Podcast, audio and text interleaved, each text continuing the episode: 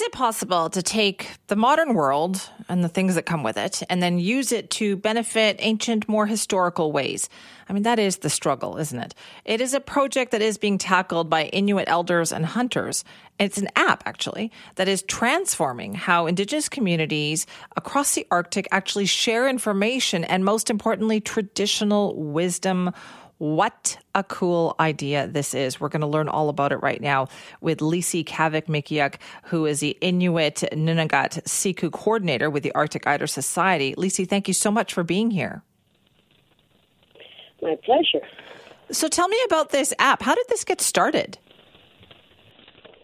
A number of years ago, I think now uh, since uh, 2000- 17, 18, um, they decided that they were going to uh, create an app that was going to help with monitoring um, the wildlife.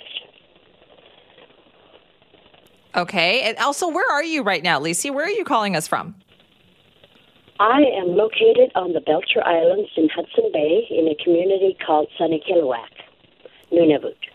I'm thinking you're probably one of the first, maybe only guests that we've had calling us from that area before. So thank you for making the time to do this. Oh, my goodness. That's a, it's a big deal for us. So tell me, how much of a difference does it make that you can have an app that you can kind of share knowledge with other communities?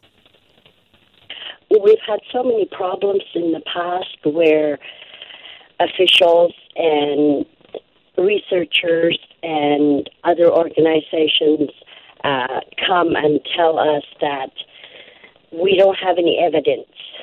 We don't have any solid evidence that's written about what you're telling us, uh, related to anything from wildlife to climate change to uh, contents of animal stomachs and, and things like that. So, for for the Siku app to come out, now all these people that in the past that have said that there's no evidence, now we have the evidence.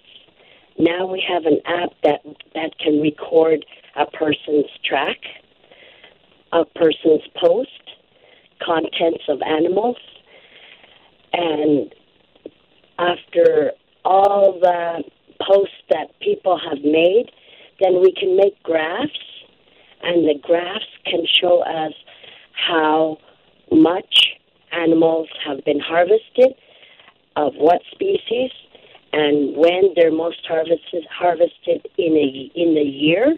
So it's wonderful. Was it hard to get people to use this app, or did people embrace it right away? in the community, in our community, um, we are a very small community. It started here in our community, and they held workshops with the hunters that allowed for the hunters to learn firsthand and be able to ask questions. And so uh, it was embraced really well. It's it's become uh, known across the north since then.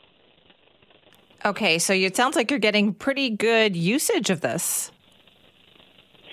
We are, and it has helped a lot when, especially when we're dealing with the government or um, WWF or um, hmm.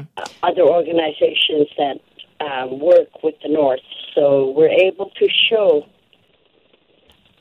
how do you overcome sort of the different kind of cultural barriers there, Lisi? I mean, different languages, different communities, different ways of kind of recording information?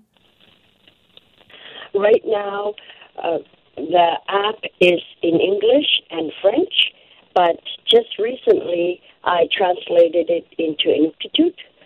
It's Sanikiluaq Dialect Institute, and I think eventually other communities may uh, put it in their own language, and I'm there's uh, First Nations Cree out of James Bay that are looking at translating it into their language. So it's it's doable.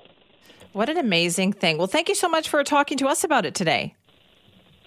Wonderful. Thank you for making the effort to call us from so far away. That is Lisi Kavik Mickiyuk, uh, who is the Inuit Nunangat Siku coordinator with the Arctic Eider Society. Like we are talking way up there in Hudson Bay, and they are talking about this new app that they have been using, and all the different kind of very small communities can use this tool, and it helps them to kind of share knowledge, traditional wisdom about animals or, or just things out there in the community, out in the wild, and then this is something that they've never had before, where they can kind of confirm what they see and what they do, and they have a way to record all of it. So there are some things, it seems like, that the modern world can teach us that we can kind of improve upon from the past for sure.